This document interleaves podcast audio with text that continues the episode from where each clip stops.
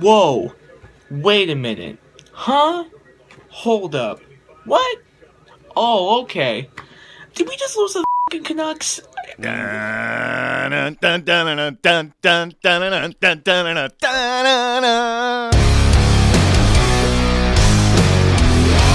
You're listening to Halford and Bruff.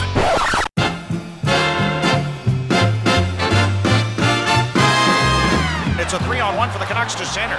Drives down the left wing, shoots, stopped by Quick, and Boeser bats it out of midair across the goal line.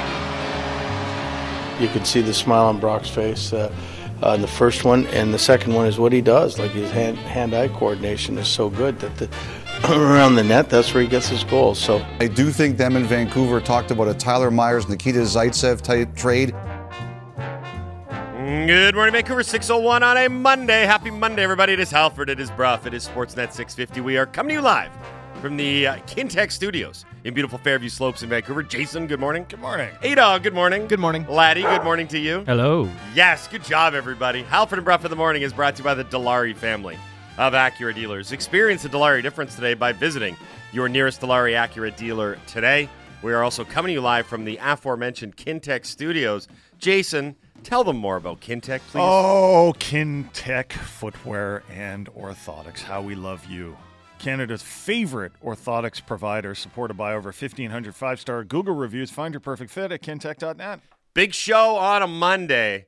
Uh, I say this quite often when I get excited about a sporting day, but this really is an amazing sports day.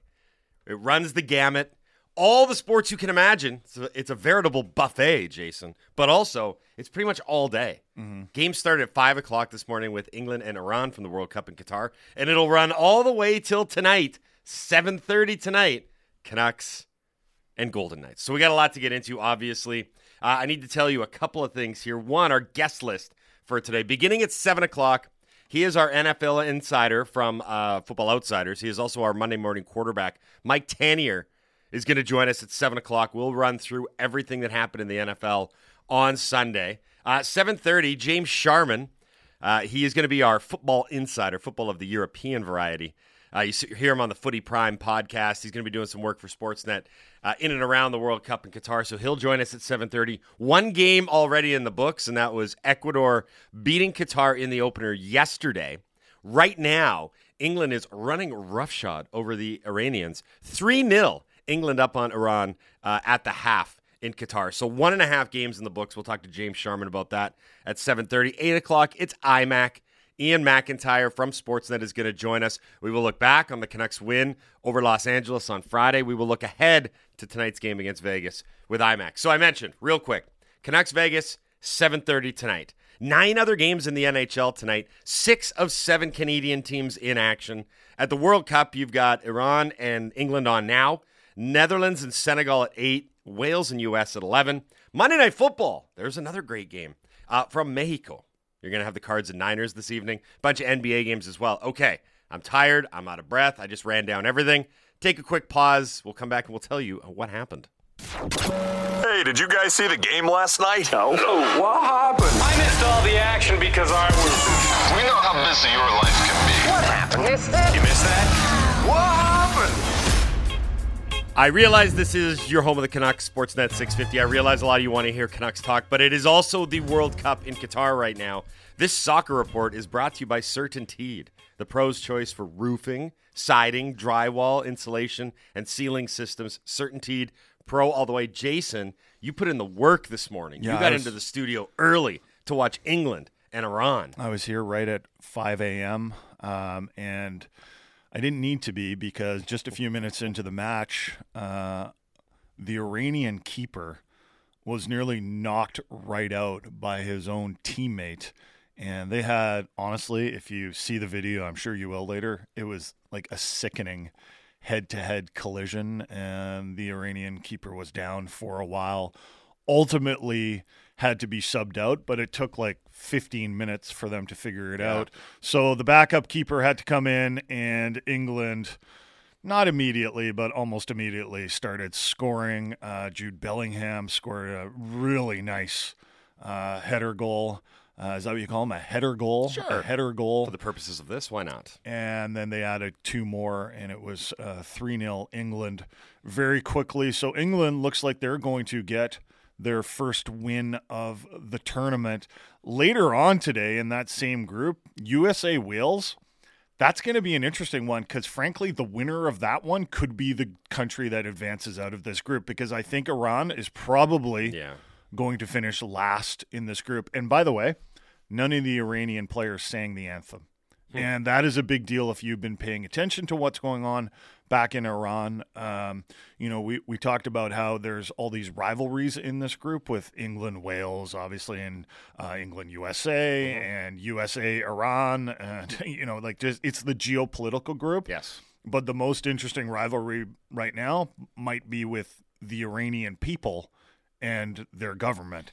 At any rate, uh, that's where we stand with the World Cup. Look at you. That was an entire soccer report, courtesy of Bruff. With some politics in there, right? Yes. Can I just so- can I just note as well when I got in this morning, Bruff was watching the game completely in pitch black. Yeah. Just like in the dark. All I could see was his silhouette on the screen. you should put that screenshot out there so everyone understands the hustle and the grind. I, I will. It's It's also kind of terrifying. It, it, it freaked me out a little bit. I had to Yeah. stop for a second. Like, who is that? Uh, this soccer report was brought to you by CertainTeed, the pro's choice for roofing, siding, drywall, insulation, and ceiling systems. CertainTeed Pro all the way. Okay, let's get into what happened over the weekend. The Canucks won on Friday night. Brock Boeser scored his first two goals of the season. 4 1 win for the Canucks over the Kings on Friday night at Rogers Arena. So that's two wins, a modest little win streak for the Canucks going into tonight's game against the Vegas Golden Knights. It was a downright raucous Rogers Arena. I was, you know, the, with my blue collar on, I was sitting in the upper deck. Uh, Joe fan out there, and we all, uh, none of us, uh, of course, purchased anything from the concessions because we all brought our lunch pails. Right. And that's uh, that's what we had. You had alcohol in your thermoses. s- some people had soup. What's the what's the plural of thermoses? Is, is it ther- Thermosi. Thermosi? Yeah. Thermi. That's what I thought. Just Thermi. the thermi. Okay. Thermi. Good. Uh, two goals for Brock Boeser and 37 saves for Thatcher Demko. I'm not sure who needed those performances more, but it sure was welcome. Uh, Brock Boeser got the nod from Cheech because he was the first star. Right. And then Elias Pettersson, who had two goals uh, himself, another strong game. He's up to 22 points in 18 games. He's been so good this season. I think he's been the best Canuck. Uh, actually, I don't think. I, I know he's been the best Canuck. Uh, was the second star, and then Thatcher Demko, again, with those 37 saves, uh, was named the third star by Cheech. Obviously, a bit of goaltender jealousy, goaltender rivalry there. I thought Demko was going to get first star just because of his performance in the third period. He did get a bit lucky that the Kings hit some posts and crossbars, but from my perch Yes. Again with with the lay people. yes. with with the you know with the uh, the hardcore fans up in the upper deck, uh, Demko did seem to dial it in more and more as the game went on. Uh, Hughes keeps piling up the assists. He's up to 16 in 14 games. And when it was all said and done, Bruce Boudreau, the under fire head coach, called it the Canucks' best game of the year. And for me, it was reminiscent of remember this a few weeks ago, almost a month ago, actually. 5 1 win over Pittsburgh, October 28th. The arena was jumping that night, too. So the challenge now for the Canucks is to follow it up Yeah. with a solid performance because there is actually quite a few um, parallels. Uh, do you remember before the Pittsburgh game, they got their first win of the season, and that was over Seattle? Yeah. But people were like, "Yeah, they didn't really play that well." Super so, scrambly. So the Pittsburgh game, people were like, "No, they they genuinely played well, and they deserved that." Well, the uh, the the win over the Kings was preceded by a win over Buffalo, and people were kind of like, "Yeah, like." Congratulations for winning, but it was Buffalo, and frankly, like you nearly blew a three-goal lead. It wasn't, it wasn't a, it wasn't a perfect win by any means. After the Pittsburgh game, New Jersey came to town, and I don't think the Devils have lost since. No.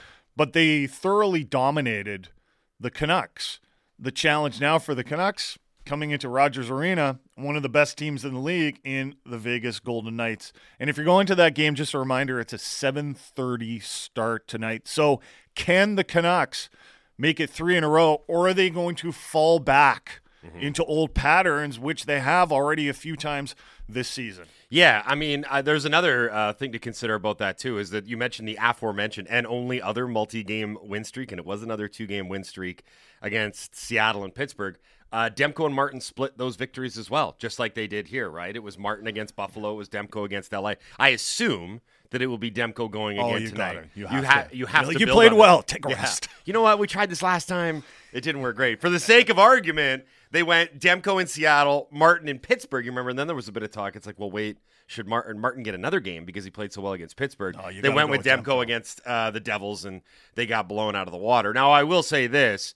Um, I don't think all of us realized just how good New Jersey was going to be at the time. That was when New Jersey was on a rocket ship to the moon, and is apparently never going to lose another hockey game again. They're at Mars now. Yeah, it's incredible how good they are. And I do wonder what kind of, I'm with you on this, what kind of response are you going to get? Because uh, this season so far has been a series of fits of starts and stops with the Canucks. It's just when they look like they might have a little bit of momentum going, it collapses. And that's happened within games with the multiple, multi uh, goal blown leads. It's happened when you think you get a good performance and it's followed up by a shoddy one. And that's also happened period to period.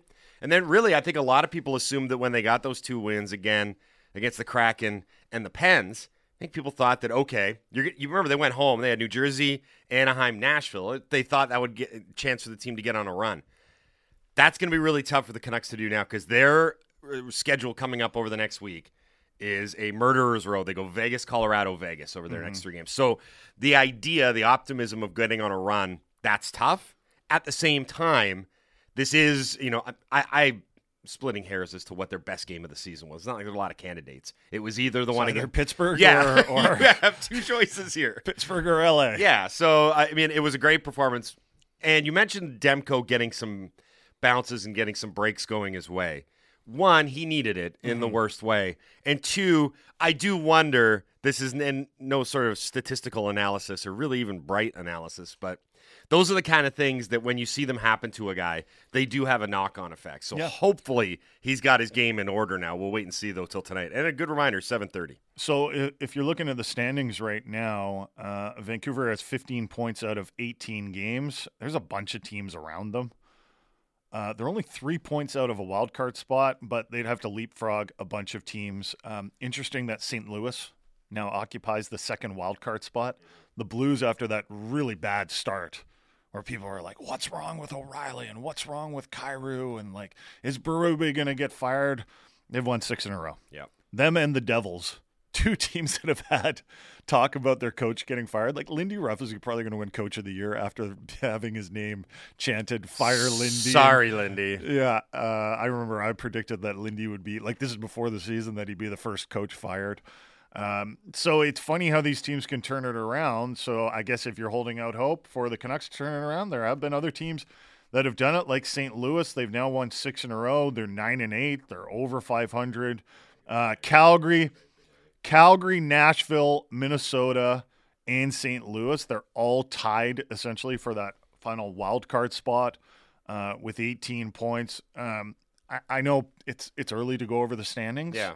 Like I, I get people like, why are you going over the standings right now? Well, U.S. Thanksgiving is coming up, right? It's this week. It's on Thursday. Get ready for some football. Andy, it's American Thanksgiving on Thursday. The best Thanksgiving. Yeah. And we typically look at that date as, you know, 80% of teams that are in the playoffs at that point typically make the playoffs. Okay, um, on the subject of teams that are struggling right now, one of them is another Canadian team, the Ottawa Senators. They are in action against San Jose tonight, and the Sens and the Canucks. Uh, they got together in a trade rumor over the weekend, courtesy of Sportsnet's very own Elliot Friedman.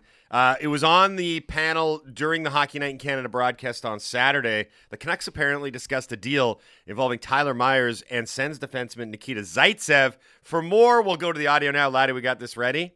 Uh, this is Elliot Friedman on the apparent Zaitsev for Myers trade that has been discussed. I do think them in Vancouver talked about a Tyler Myers, Nikita Zaitsev type trade. I don't think it ever got to Myers. My buddy Rick Dhaliwal reported that he didn't turn down a trade. I don't think it ever got to him. I do think the two teams talked about it. It would give Vancouver a bit of cap relief, Ottawa help on defense. I don't know where it stands right now if it can be revived, but it was at some level discussed. So Tyler Myers has a 10 team no trade list. That's according to Cap Friendly, which he would have submitted in the summer on July 1st. So it's possible, I suppose, that Myers didn't even have to reject the trade if Ottawa was already on his list. Um, Zaitsev's last game with the Senators was actually against the Canucks. He's really struggled mm-hmm. this season. He was placed on waivers. I guess he's is he down in the AHL right now? I imagine he is. Uh, I feel like the Canucks would only do this trade if they'd given up on the season because say what you will about Tyler Myers, and a lot of people say some mean stuff. Uh, but it's hard to see the Canucks thinking Zaitsev is an upgrade on Myers or even equal to it.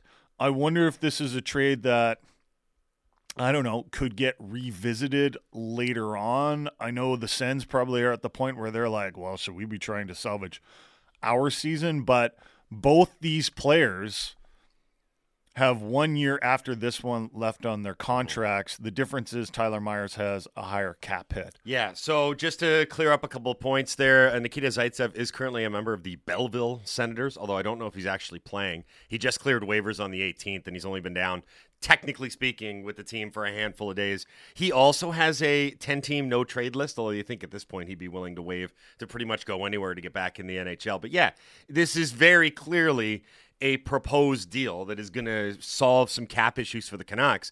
And if we go back to some of the things that Jim Rutherford said, perhaps I don't know if infamous is the right word, but infamously on Sportsnet 650 a couple weeks ago, there was that allusion to maybe all of our problems get solved after this season. Or maybe we work towards next season where we clear cap space, um, not just during this campaign, but also during the offseason. I always thought the Canucks would wait on Tyler Myers until the offseason just because I thought they could actually get an asset for him if they were willing to pay his bonus next season. And the way his contract is structured next season is he gets a $5 million signing bonus. So, assuming that bonus is paid out on July 1st, and I don't 100% have that information, but just yeah.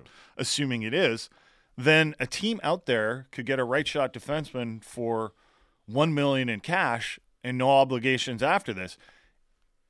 If, you know, if the salary cap isn't a concern for that team, like let's say it's I don't know, whatever, Arizona or Columbus or Chicago or sure team, Ottawa even that has room there, then I'm just wondering if the Canucks should wait on that until they could actually get an asset for Tyler Myers. I guess it really depends on how other teams view Myers, yep. right? Because he's obviously going to, in the case of Ottawa, they're going to get an upgrade on their blue line because Zaitsev's, you know, not playing on it. But um, the contract is obviously going to be an anchor moving forward, even if with the Myers? aforementioned. I don't think next season. It won't be next season.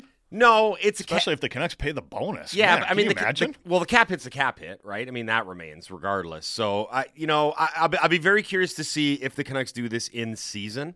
Remember, we're just talking about the potential framework of a deal here, right? We don't know all the X's and O's. And it was just rumored to be at the speculation point. I would not be surprised if this came from the Ottawa side of things because Pierre Dorion has been very outspoken about turning over every stone to try and find a defenseman. Yeah. So this could just be a thing where he's like, yes, I inquired with Vancouver about Tyler Myers. So the Vegas Golden Knights tonight, uh, the Golden Knights are coming off a 4 3 OT loss Saturday in Edmonton where it was Connor McDavid that played the hero in sudden death with. it was an amazing goal. He's he's yep. such a terrific hockey player. Yeah. Uh, the Golden Knights, record wise, have been scuffling a bit lately. They've lost three of their last four, but overall, I think we all know that the Vegas Golden Knights have been really good this season. If you watch the game against uh, the Oilers on Saturday, it was Vegas that was arguably the better team against the Oilers, but the Oilers have the aforementioned Connor yeah. McDavid. Uh, they're currently dealing with their first true injury of this season in Nicholas Roy. Wah. Do they say Roy? I think Roy. I, I always like Roy. Hi, Roy. Uh, which leaves them a little bit thinner in their bottom six, but overall, the Knights have been a billion times healthier than last season. And what do you know? They've been winning most of their games. You know, they had crazy injuries last season.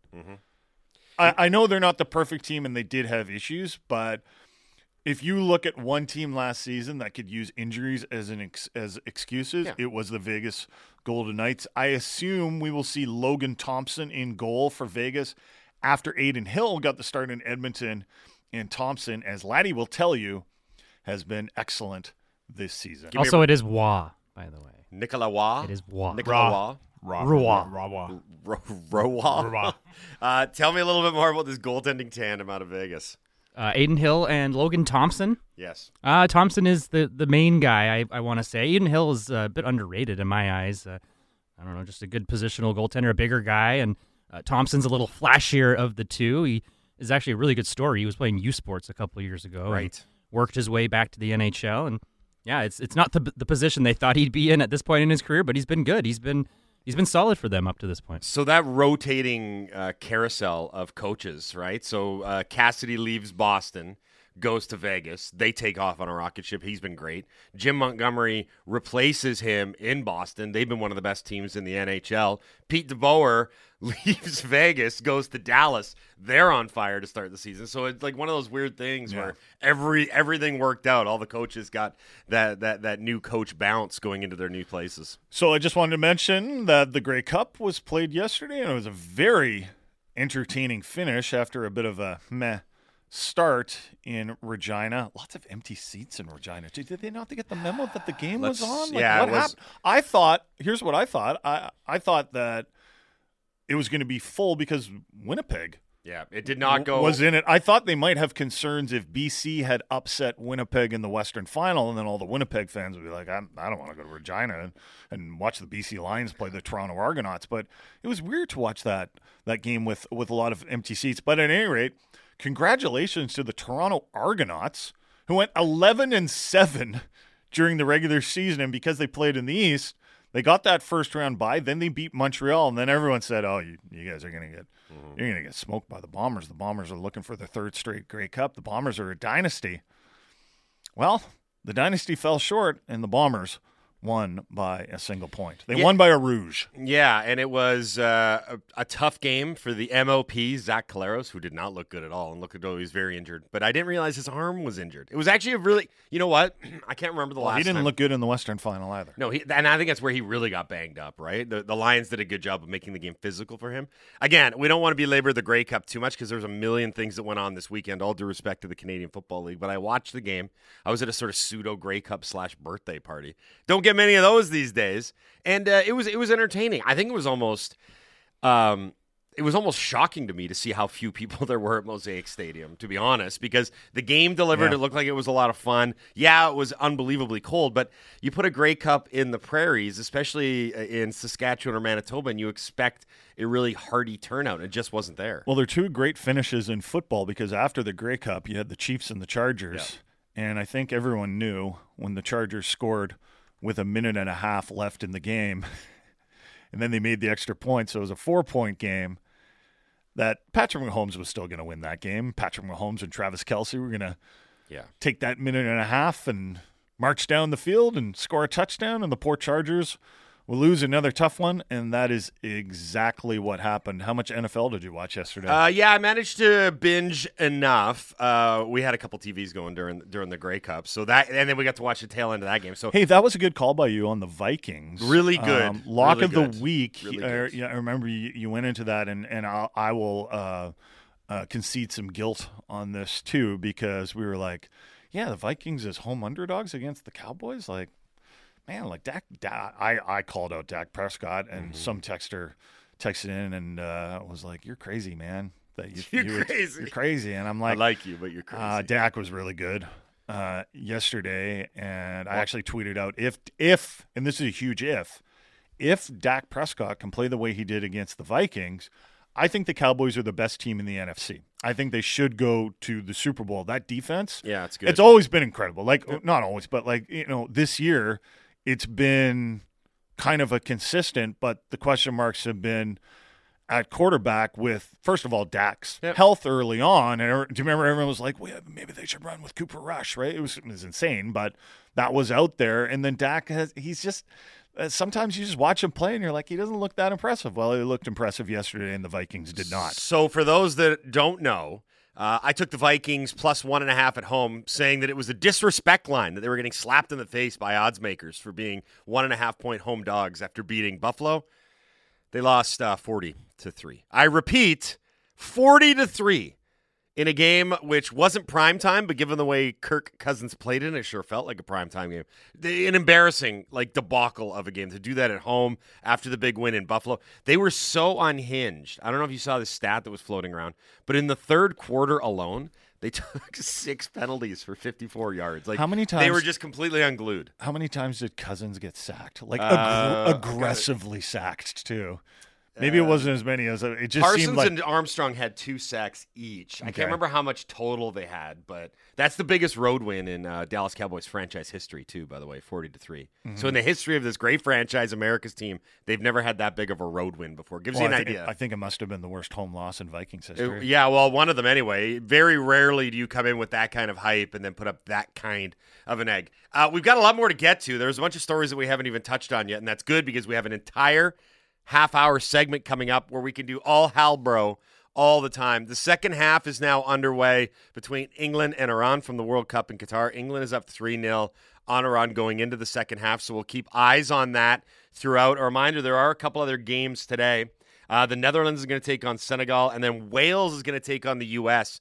in the second game of this group here. Do you remember the last time that Wales was in the World Cup? 1956, but I don't remember it because it was 23 years before I was born. Do you know who scored the goal that eliminated Wales in the quarterfinals? I do, but I'll let you say it. 17 year old Pele. Yeah, that's it's crazy. been a while. Everyone was talking about Canada's uh, drought at the World Cup was 30 years. Wales had a far longer drought at the World Cup. Canada had nothing on the Welsh on this one. It's crazy that it took them that long to get back, but they are back today. Gareth Bale and company. Uh, 11 o'clock. Uh, we're going to be at the Hollywood Theater for all of this, I remind you. The historic and renovated Hollywood Theater. Uh, the World Cup watch parties are going to be on. We're going to be there on Wednesday, November 23rd for Canada Belgium. Uh, we're also going to be doing some stuff with England House as well. Uh, we'll be promoting that throughout the show. Maybe we can do a giveaway today as well for some tickets to the Friday match where it's going to be England and the U.S. in the geopolitical group.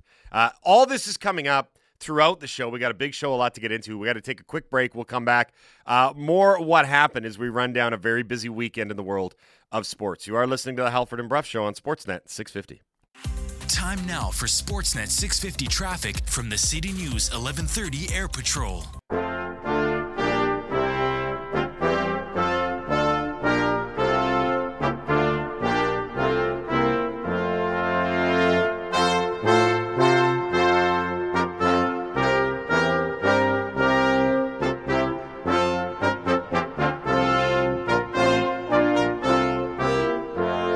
Six thirty-three on a Monday. Halford Bruff, Sportsnet 650. It is not uh, too early to be playing this because England is absolutely running roughshod over the Iranians at the 2022 World Cup in Qatar. It is now 4 0 in the 64th minute. Bukayo Saka with the second of the match.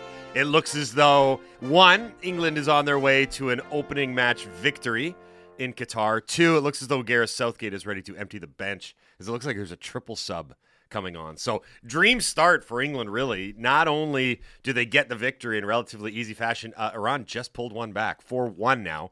Um, so, not only do they get the start that they want, they'll also get a chance to rest a lot of players and make these substitutions freely because this game is pretty much in the bag. So, just looking ahead to the first week of the World Cup, obviously, for everyone in Canada, Wednesday is the big day. Canada versus Belgium, uh, 11 a.m. start our time, which I believe is a 10 p.m. start in Qatar. Correct. I think it's a little bit hot there. I've heard it's a little bit hot. 10 p.m., it's a little cooler.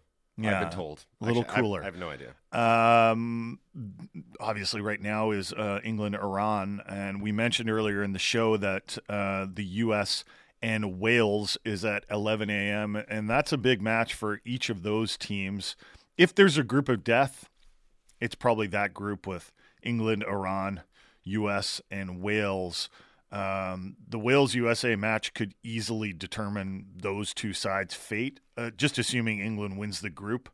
Um, there isn't, and we talked about this last week, there isn't really a heavyweight battle in the first week of the World Cup. Germany, Japan before Canada's game on Wednesday is maybe noteworthy.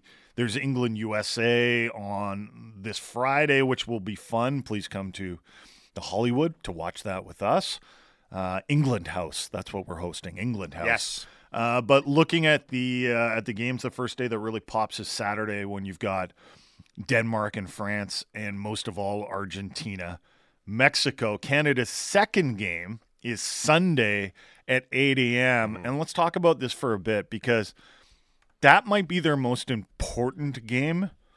Um, with all due respect to their first game against Belgium, that one's at 8 a.m. and it's followed by Spain and Germany. So Sunday will be a good World Cup game, but or World Cup day. But Canada, with their injury concerns, and we can discuss whether or not they're real injury concerns, they go Belgium, Mhm. Croatia, and then Morocco. Now, there is a possibility out there, and I wouldn't even call this a slim possibility. I would call this a very real possibility that Canada's match with Morocco will be meaningless because there's a possibility that the Croatians take take care of business against uh, Morocco and Canada. The Belgians take care of business against Morocco and Canada, and then it's settled. Belgium and, and Croatia would go forward, and, and Canada and Morocco would would already be eliminated by the time their match kicks off. Yeah, I think that's what a lot of people, maybe that aren't Canadian supporters, or quite frankly, are just trying to handicap this thing or assuming will happen, is that it's going to be a cakewalk for Belgium and Croatia through the group, and then that third match will be honestly. Uh, I think a lot of people see it as that's the one where Canada might get its first goal in World Cup history, might get its first win ever at the World Cup. I've seen some other, there's a lot of examples of countries doing that in that final game where it's meaningless, but it becomes their World Cup. However, uh, there are some interesting things to take note of. So the injury, the injury concerns that you were talking about, those kind of got alleviated yesterday. All three of the guys that Canada had said picked up knocks. So that's the goalie Milan Borjan, uh, star midfielders Stefan Eustáquio, and of course Alfonso Davies. All three of them trained essentially in full yesterday Okay. at, at the Sunday training session with Canada. Alfonso Davies did an interview with TSN's James Duthie and said, like, very, as a matter of fact, like, I'm healthy, I'm ready to go, I'm good to start against Belgium on Wednesday. But we're still a little bit concerned about that, considering he. We all know that this was a legitimate injury because it happened just a few weeks ago, and he missed games for Bayern, and he hasn't played a game since that injury. Right. Yeah, it's been two weeks. He on didn't the- play against Japan. Yeah, it's been two weeks on the shelf. I mean, here's the thing. A hamstring. Like I imagine that's important to being the fastest player at the World Cup. You need your hamstrings. But I mean, if he's going to come out publicly after his coach was, and let's be real here, Herdman's trying to play mind games, which I think is kind of unnecessary.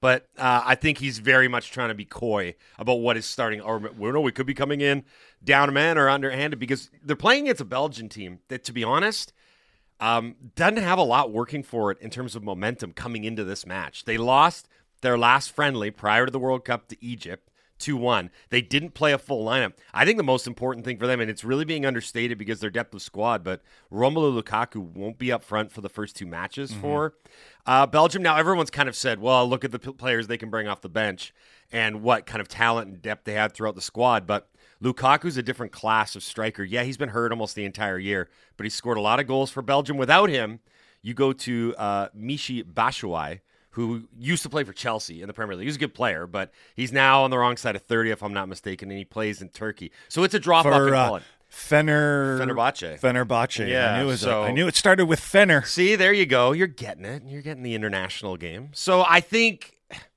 I'm not super optimistic about getting a result, but I Mm-hmm. do think that there's a variety of things that are breaking in Canada's favor that could make this interesting at the least. They want to score early, they want to hang on, and then maybe you get I've called them banana peel games before, Yep. right? So maybe for Belgium that's what this is. But let's say that Canada doesn't beat Belgium, like regardless whether they lose two one or four 0 or or whatever. Um, that Croatia game really looms large. Yeah, if you're looking at it, honestly, and we've talked about this before, the goal for Canada is get out of the first two matches with Belgium and Croatia with one point. No matter who you get it against, doesn't matter how you get it. But if Mhm. you can go into the Morocco match with the chance, knowing that a win will get you on four points and maybe advance you, that is a great, great place to be in. So hopefully they can do that over their first two games. Uh, the World Cup kicked off yesterday. The host from Qatar lost 2 0 to Ecuador in a match that was definitely a match of soccer. It was not good. Qatar became the first host team to lose their opening game of the tourney. I actually found that stat somewhat incredible. Yeah. To uh, I don't know. Well, okay. I'm not going to go back on, on and see all the results. No, but let's let's relitigate every opening match from the World Cup over the last Yeah. 92 years. Go. 1970. Oh, I thought he was going to do it in song or something. Yeah. I was excited. No, you thought you thought we had like a musical number? Yeah, like in 1913, somebody lost. You know, like In 1986, they went to Mexico. okay, we're not going to do this. We are not going to do this. Uh, I will say, in addition to everything else that uh, Qatar has been criticized for, almost off the pitch exclusively, Sunday was a friendly reminder that this is probably the worst team to ever play in a World Cup. The Qatari Mhm, national team. yeah. South Africa wasn't. South great. Africa won. Remember, they didn't get out of the group, but they won their first match, and they put forth a pretty stirring effort in Mhm. that match. This was they were bad, bad. Qatar. They they are very graciously ranked 50th in the world by FIFA, Right. and I don't know if you're aware of this or not, but That ranking actually cost hundred million dollars. yeah, to get like I don't know if you're 50. aware of FIFA's history, but it's a bit of a corrupt organization. that ranking sponsored by Qatar is what you're saying. so Well, the big news of the weekend came Saturday when FIFA president Gianni Infantino gave a, a real humdinger of a speech in which he shared the pain he felt as a child growing up with red hair and freckles. Wait, what? He also engaged in some fairly elite whataboutery. And some people call it whataboutism. I like whataboutery. I, like whataboutery It's funner to say. in defense of host nation Qatar. Um, do we have any of the audio from Infantino? Because it was, I mean, he basically said, I know what it means to be discriminated, to be bullied uh, as a foreigner in a foreign country, as a child at school. I was bullied because I had red hair and I had uh, freckles. And then he was basically, I, I let's let's let the audio speak for itself here, shall we? Here's And the Let me just say though, I had to trim probably half of this because there's such large gaps in between him talking. Yeah. That I had to trim this to, down about 20 seconds. But here's uh, here's what he sounded like. have uh, very strong feelings. I can tell you that. Today I feel uh, Qatari. Today I feel Arab. Today I feel African. Today I feel uh, gay. Today I feel disabled. Today I feel uh, a migrant worker. Today I feel freckled. Michael Scott write that intro? It And it was went on and very, on like that. very Michael Scott. Now, I do think that some of the criticism of this tournament have been. I don't know. Li- listen, the alcohol ban around stadiums honestly isn't a big deal. They already restrict the sale of alcohol in a lot of European stadiums. When I went to uh, the only England, oh, not England game, I went to an Arsenal game a long time ago, like 20 years ago, and there was no, you Yep. can't, couldn't buy beer in the stadiums. Like, there's a long history of, I don't know if you you know this, but there's a long, long history of hooliganism in England. So Been they cut off, they cut off the sale of alcohol in uh, in the actual stadiums. And I think, listen, if you travel to Qatar and expected to have alcohol served all over the place, like on every street corner, there's a beer vendor, you maybe didn't do your research. And perhaps Budweiser has a right to be upset, but whatever, I'm sure they'll survive. Uh, but for for Infantino to brush aside human rights concerns, whether it's the safety of migrant workers or the fact that homosexuality is illegal mm-hmm. in Qatar, and to do that because Europeans or European companies or the West has done some bad stuff too, it's just lame and it's kind of pathetic. And his arguments seem to be that Europe's history of atrocities disqualified anyone from the West from identifying the injustice mm-hmm. that might be going on right now in Qatar. And when you host an event like the World Cup, you have to expect some criticism. I'm sure Qataris aren't used to it because they've never hosted a, a big event like this. Yep. They've never been the focus of the world's attention. Well, welcome to the big boys club. That's what you paid all that money for. Right. That's a good point to bring up is that if you take out what is like, don't get me wrong, there is very clearly some xenophobic and quite frankly anti Arabic sentiment to these criticisms. There's and it's you know where it's coming from largely um, disgruntled English and American press corps or the people that lost out on the bid to host this thing. Okay? Yep. That is definitely there. There's definitely a sentiment of this is a foreign world. It's a strange world. It's got str- and I'm using strange in the sense of it's unique to either North Americans or English people because those are the two that are really lobbing criticisms at them. I think, and I hate to give FIFA any praise and any credit whatsoever, but if you are going to quote unquote grow the game, you do need to experiment outside of hosting the World Cup in Europe, North America, South America, just going back in a circle. This is in this is an experiment, and it is it's been sullied by uh, human rights violations and by very restrictive human rights conditions. Don't get me wrong. I'm not, and I'm not trying to play both sides here, but there were some. I mean, we both agree that this World Cup should not be in Qatar. right. The, the, here's the thing. And you know who said that? Former FIFA president Sepp Blatter. Right. I mean, and, and that's a big part of this is that if you take away all of those things that I just talked about and you look at straight on the merits of the bid and the merits of the place hosting, the World Cup is a massive event. It takes a lot to pull it off. It takes infrastructure, transportation, accommodations, stadiums that a country of 2.9 million people, which is what Qatar is, quite frankly, just didn't have. And they're trying to put it together. It's the land the size of, uh, I read this somewhere, PEI. Yeah. It's, it's Connecticut, I think, It's what remarkably compared it to. small. Yeah. But here's the thing. In some ways, that could be cool, though. That, that's part That of it. could be the cool features, like the fact that it's such a small country. People who travel there all get to mix together. Unlike most World Cups, where it's spread out across a huge company uh, country, like the last one was in Russia, um, or even multiple countries. Like this next one will be in Canada, the United States, and Mexico. Yeah, uh, it's you know, I, I, it's it's a delicate thing to talk about because I, it's very multifaceted. What's going on right now? The other thing to consider, and you brought up a good point. If you remove all the geopolitical and like a lot of xenophobic undertones and just look at this as a straight sporting event, this is what happens when you host a big event. Do you remember when the Olympics started in Vancouver? People Yeah. were lined up to criticize because what it is is it's a foreign press corps coming in and looking at what kind of job you're going to do hosting. Mm-hmm. So they look at how easy it is to get around. They look at what kind of accommodations are there for people, for athletes.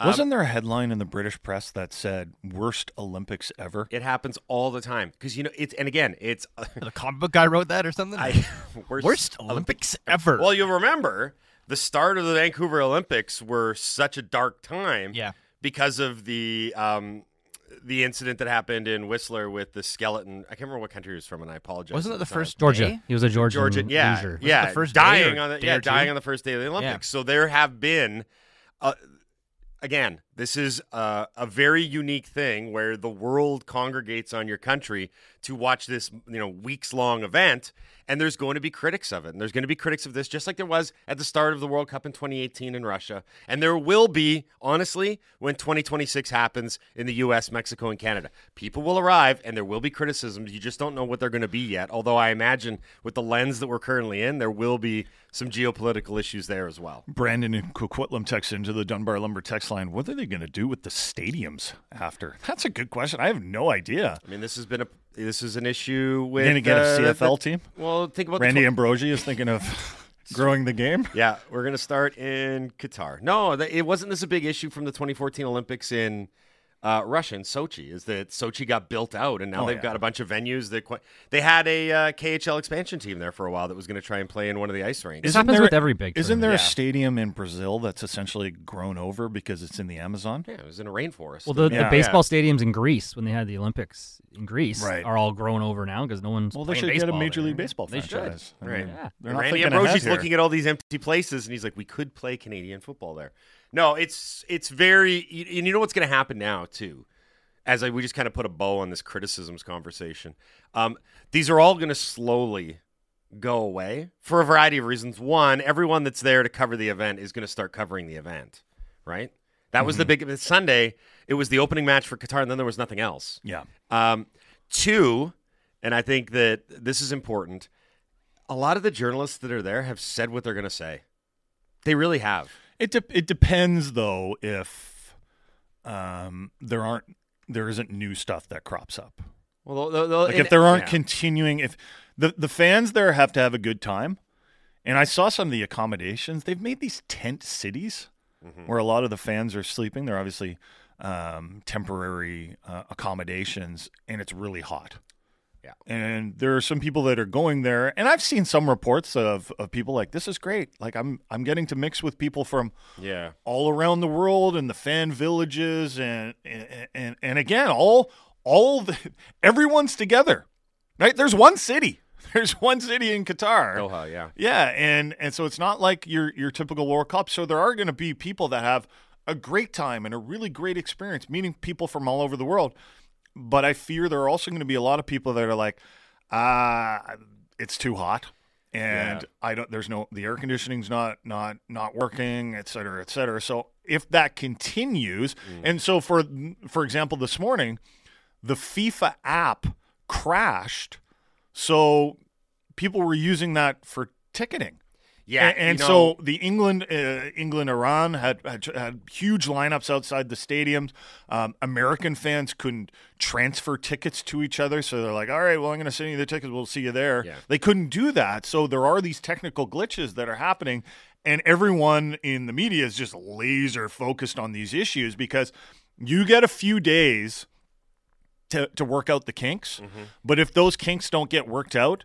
And there are ongoing issues.